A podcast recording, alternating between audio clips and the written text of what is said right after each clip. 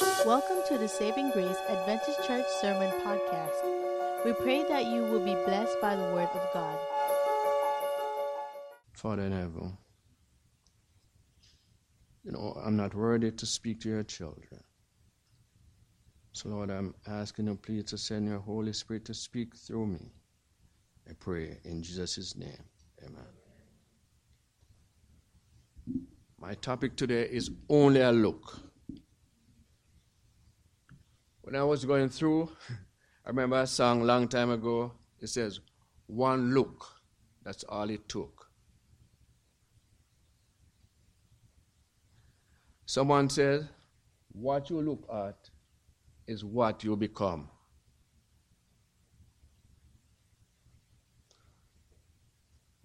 The, the, the demise of a man began with a look. Similar, his salvation can be had by a look. This look I'm talking about is found in the book of Revelation 5, verse 12. It involved the constant stare at the Lamb that was slain to receive power and riches and wisdom and strength and glory and honor and blessing. It began with a look, a careful study of where we are now as human beings. In our sinful condition, we will, con- will con- convince us that it all began with a look. Adam lost his wife to a look. Eve found herself looking in the wrong direction, staring at the forbidden fruit being eaten by the enemy of her soul.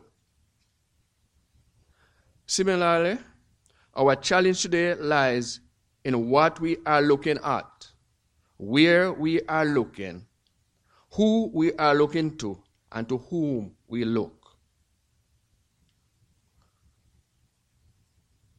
What in a look? The eyes are referred to as a window of the soul. They are seen as extension of the brain. Both are only 2% of the body weight, but require 25% of our nu- nutritional intake. The eyes alone use one third as much oxygen as the heart and need 20 times as much vitamin C as a joint capsule, capsule involved in the movement of our limbs and require more zinc than any other organ organ system of the body. Zinc is known as the intelligent chemical. Of the 3 billion messages relayed to the brain every second, 2 billion are sent from the eyes. We see here that there is real power in our look. What do you say? Genesis 3, verse 1 through 4.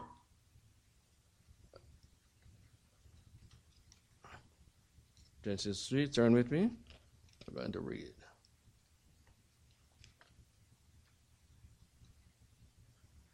It says, Genesis 3 1 through 4 says, Now the serpent was more subtle than any beast of the field which the Lord God had made. And he said unto the woman, Yea, has God said, Ye shall not eat of every tree of the garden? And verse 2 And the woman said unto the serpent, We may eat of the fruit of the trees of the garden, but of the fruit of the tree which are in the midst of the garden, God has said, Ye shall not eat of it, neither shall ye touch it, lest ye die. And the serpent said unto, unto the woman, Ye shall not surely die. You see, verse, verse 3 present us with the demise of our first parents. Eve can be pictured creating that perilous distance between herself and her husband. Beauty greets her eyes at every sight. From one scene to another, the ambience of the garden absorbs her attention. Eden, in all its glory, spread before her, a scene of endless delight. Colors, varied hue, texture, and shape appeal to her sinless sensibilities. Her stroll lead her to the very center of the garden. Undoubtedly, her stroll, Eve must have been watched careful by the arch enemy. In Patriarchs and Prophet, page 53, Ellen White says, Satan was not allowed to follow them with continual temptation. He could have access to them only at the forbidden tree. Finally, her eyes were affixed on the forbidden tree. Here she see a spectacular scene, one that eclipsed everything she would have seen before. Energy in her sight is serpent eating subtiously from the forbidden tree. Before her eyes could fully transmit the message to her brain, her ear were engaged in listening to the serpent, rehearsing, repeating, and rearranging the simple co- the commandment of God. Commenting on the serpent, Ellen White says in Patriarchs and Prophet, page 51, the serpent was one of the wisest and most beautiful creature on the earth. It had wings, and while flying through the air, present an appearance dazzling brightness, having the color and brilliant brilliancy of burnished gold. Resting in the rich laden branches of the forbidden tree and regaling itself with the delicious, delicious fruit, it was an object to arrest the attention and delight the eyes of the beholder. Genesis 2 15 through 15 through 17 says, and, and God took the man and put him in the Garden of Eden to dress and keep it. And the Lord commanded man, saying, Of every tree of the garden you may freely eat, but of the tree of knowledge and of good and evil you shall not eat of it, for in the day you eat of it, you shall surely die. It is this command which the serpent rehearsed in the ears of Eve was calculated to confuse her sense and then to prove the visual demonstration, the truthfulness of its utterance. In chapter 3, verse 1 of, of Genesis, the serpent engaged the woman in a conversation. And he says, Has God said, You shall not eat of every tree of the garden? Eve responded in the affirmative in verse 2 and 3. She further added the consequences if disobeyed. Death will be the result. Then in verse 4 and 5 come the rebuttal. And the serpent said unto the woman, You shall not surely die. For God know that in the day you eat of it, then your eyes shall be open, and you be as gods, come on G, knowing good and evil. The author of Genesis seemed to be deliberate in placing special emphasis on the sense of sight. This emphasis on the sight continue in verse 6. And when the woman saw the tree was good for food, and that it was pleasant to the eyes, and a tree to be desired to make one wise, she took the fruit thereof, and did eat, and gave it to her husband with her, and he did eat. Genesis 3, verse 6. The fatal look led to the demise of the whole planet. Hypnotic spell of Satan web Eve into a trap where she could not untangle herself. In an effort to disentangle herself, like a fly caught in a spider web, she pulled Adam in the fray. Satan artfully planned this strategy to usurp the dominion from the pair just by a look. He knows that if he can cause them to gaze even just for a few moments, there will be enough message from the eyes to the brain to believe sufficient. The consequences of that look were devastating. Sin resulted. The pair had lost their innocence. They began to run from God. They started to experience for the first time the surge of negative emotion, such as fear and shame. They were driven out of the garden.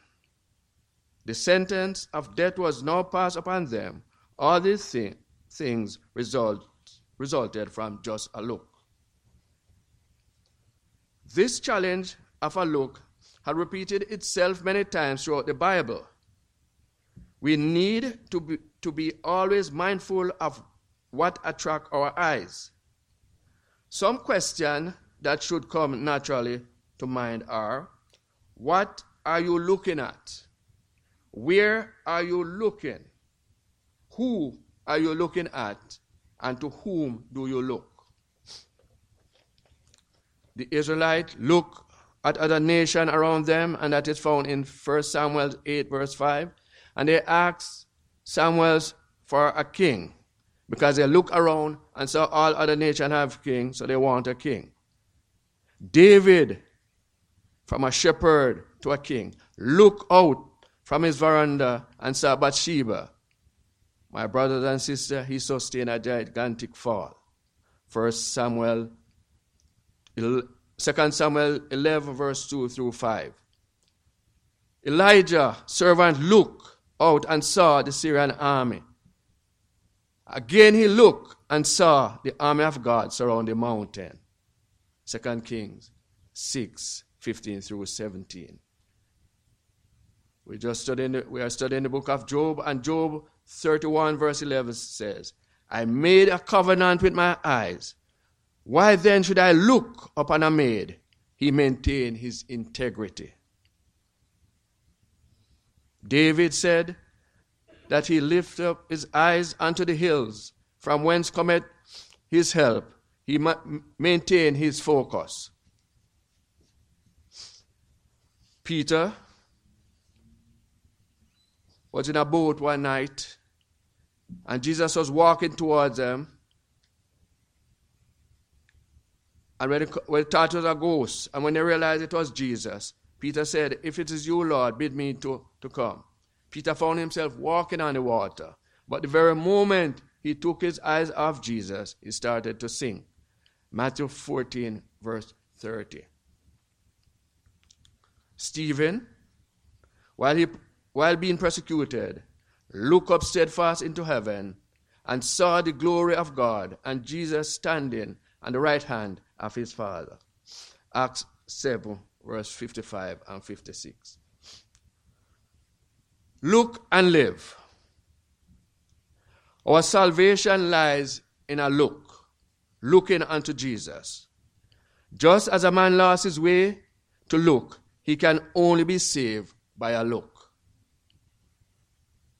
This look is upon the spotless Lamb of God. And Isaiah ring out the appeal, and that is our text for today. He said, Look, I am God, and there look unto me, and be and be ye saved, all the ends of the earth. For I am God, and there is no none else. Isaiah 45, verse 22.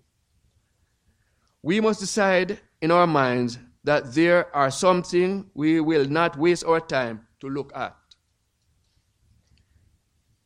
It becomes necessary for us to make the choice to look away from many of those things that will distract us. What should matter most is that which tend to life. Turn me now to Numbers 21, verse 1 through 9.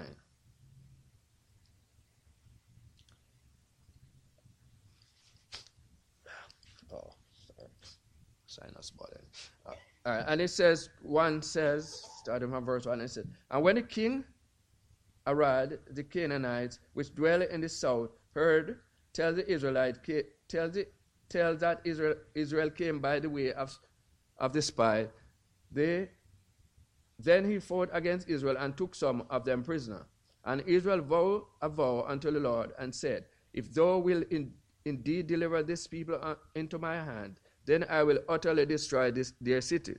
And the Lord hearkened to the voice of Israel and delivered up the Canaanites, and they utterly destroyed them and their cities. And he called the name of the place Hormah. And they journeyed from Mount Hor, Hor by the way of the Red Sea to come, compass the land of Edom. And the soul of the people was much discouraged because of the way. And the people spake and spake against God and against Moses. Wherefore have he brought, brought us up out of Egypt to die in the wilderness? For there is no bread, neither is there any water, and our soul loatheth with light bread. And the Lord sent fire serpents among the people, and they bit the people, and much people of Israel died. Therefore the people came to Moses and said, We have sinned, for we have spoken against the Lord and Israel thee. Pray unto the Lord that he take away the serpent from us. And Moses prayed for the people. And the Lord said unto Moses, Make thee a fiery serpent, and set it upon a pole. And it shall come to pass that every one that bitten, when he looketh upon it, shall live. And Moses made a serpent of brass, and put it upon a pole. And it came to pass that if a serpent had bitten any man, when he beheld the serp- serpent of brass, he lived. So that's the story. Provided a powerful illustration of what it is to look. The people have seen terrible. Crisis now loomed in the wilderness. The people were dying from the venom of fiery serpents. They approached Moses to intercede on their behalf. Moses, in response, prayed to God on behalf of the people. The Bible records God's response. And the Lord said unto Moses, Make a fiery serpent and set it upon a pole, and it shall come to pass that every one that is bitten, when he look upon it, shall live. Verse 8.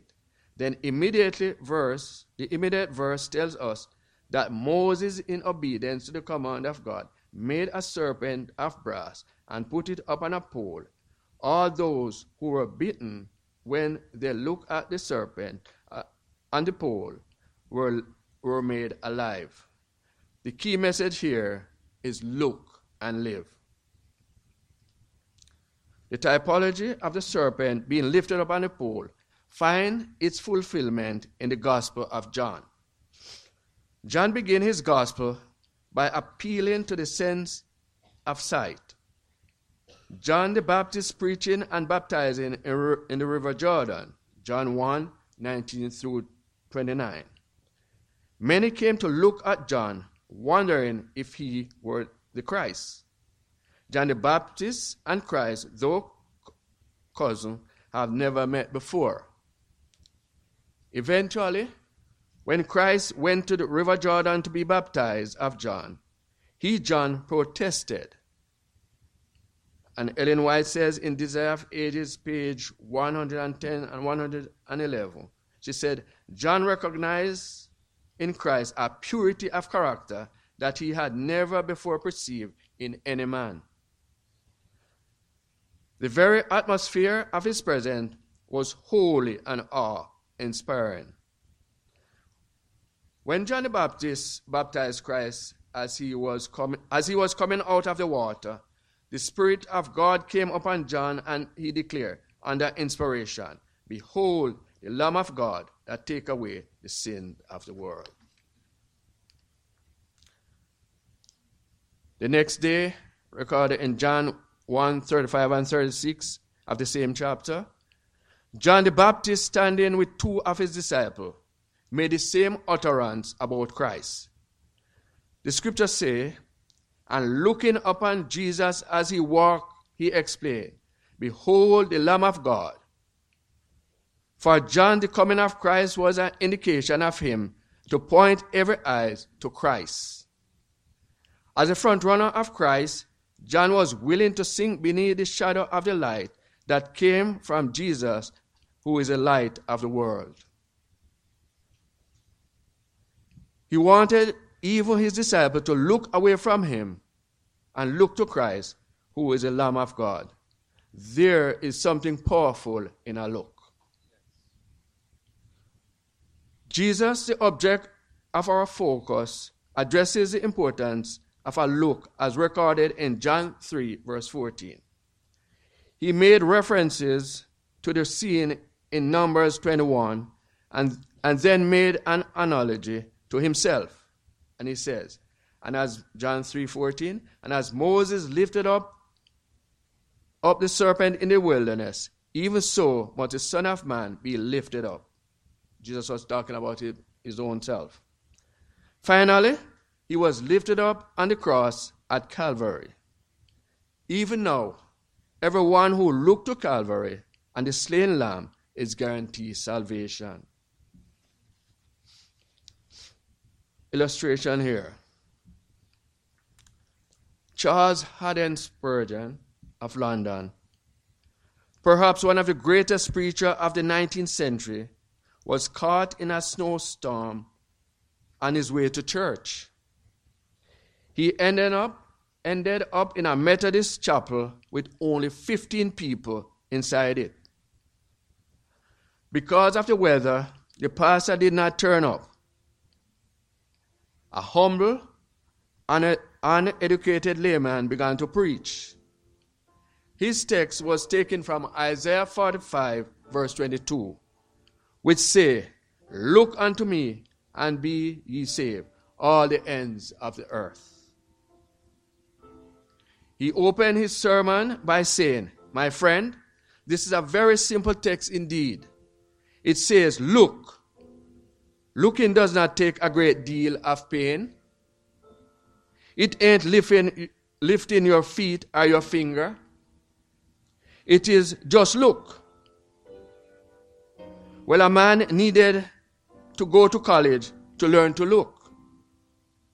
You may be the biggest fool, and yet you can look. Even a child can look.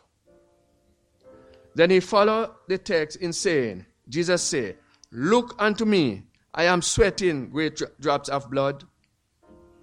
Look unto me, I am hanging on the cross. Look unto me, I am dead and buried. Look unto me, I rise again, sitting on the, on the Father right hand. O poor sinner, look unto me, look unto me.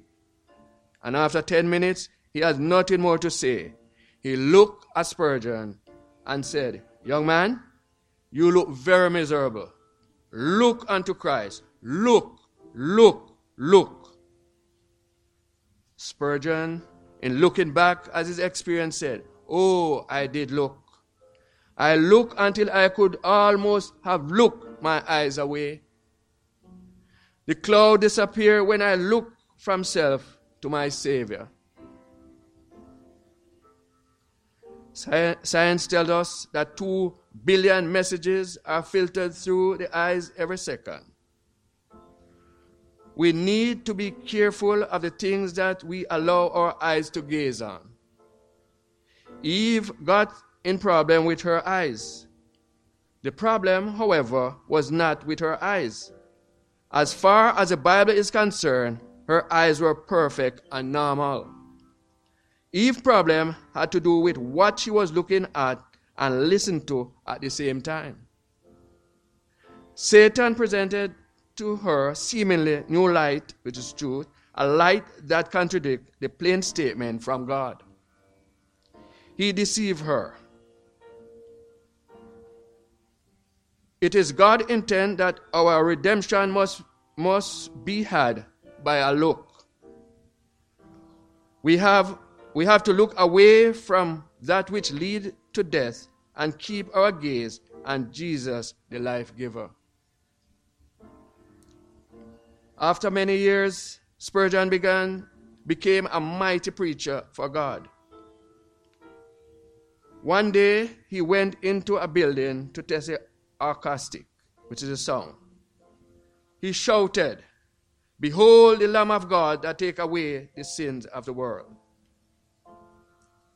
A man with a hammer, way up in the building, heard, Drop the hammer, drop the hammer, and came down trembling at his feet.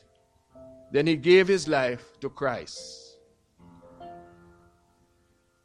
The author of Hebrews said, it powerful, powerfully about the importance of looking unto Jesus when he writes. Hebrew 12, verse 1 and 2. It says, Wherefore, seeing we also are a compass about which so great cloud of witness, let us lay aside every weight and sin, uh, which though so easily beset us, and let us run with patience the race that is set before us, looking unto Jesus, the author and finisher of our faith, who for the joy that was set before him endured the cross, despised the shame, and is set down at the right hand of the throne of God. Saving grace. Let us stop look at others. Let us stop look at ourselves and look at Jesus. Hymn 290 of our hymnal says, Turn your eyes upon Jesus. Look full in his wonderful face, and the things of earth will grow strangely dim in the light of his glory and grace. This look will provide you stability in your life. Focus in the path you need to travel with and will guarantee you the entrance to the tree, tree of life that in the midst of paradise. Revelation 2, verse 7. And our memory text and our text says again, Isaiah 45, verse 22. Look unto me and be saved, all the ends of the earth. For I am God, and there is no one else. Late C.D. Brooks says, When I look at myself, I cannot see how I can be saved. But when I look at Jesus, I cannot see or I can be lost. Church, I, imp- I implore you, look, look, look unto Jesus Christ, that you may be, that you may have eternal life.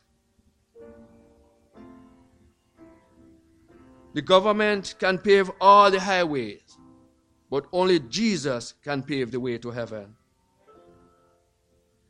I'm closing now. Only a look, only a look can turn your sin away. Oh, one look will bring your salvation, eternal life to win. Amen. Thank you for listening to today's message. We are always encouraged to know how God is working through this ministry to touch lives.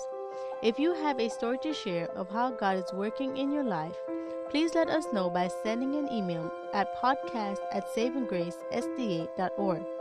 As the Holy Spirit impresses you, you may also support this ministry financially by visiting savinggracesda.org.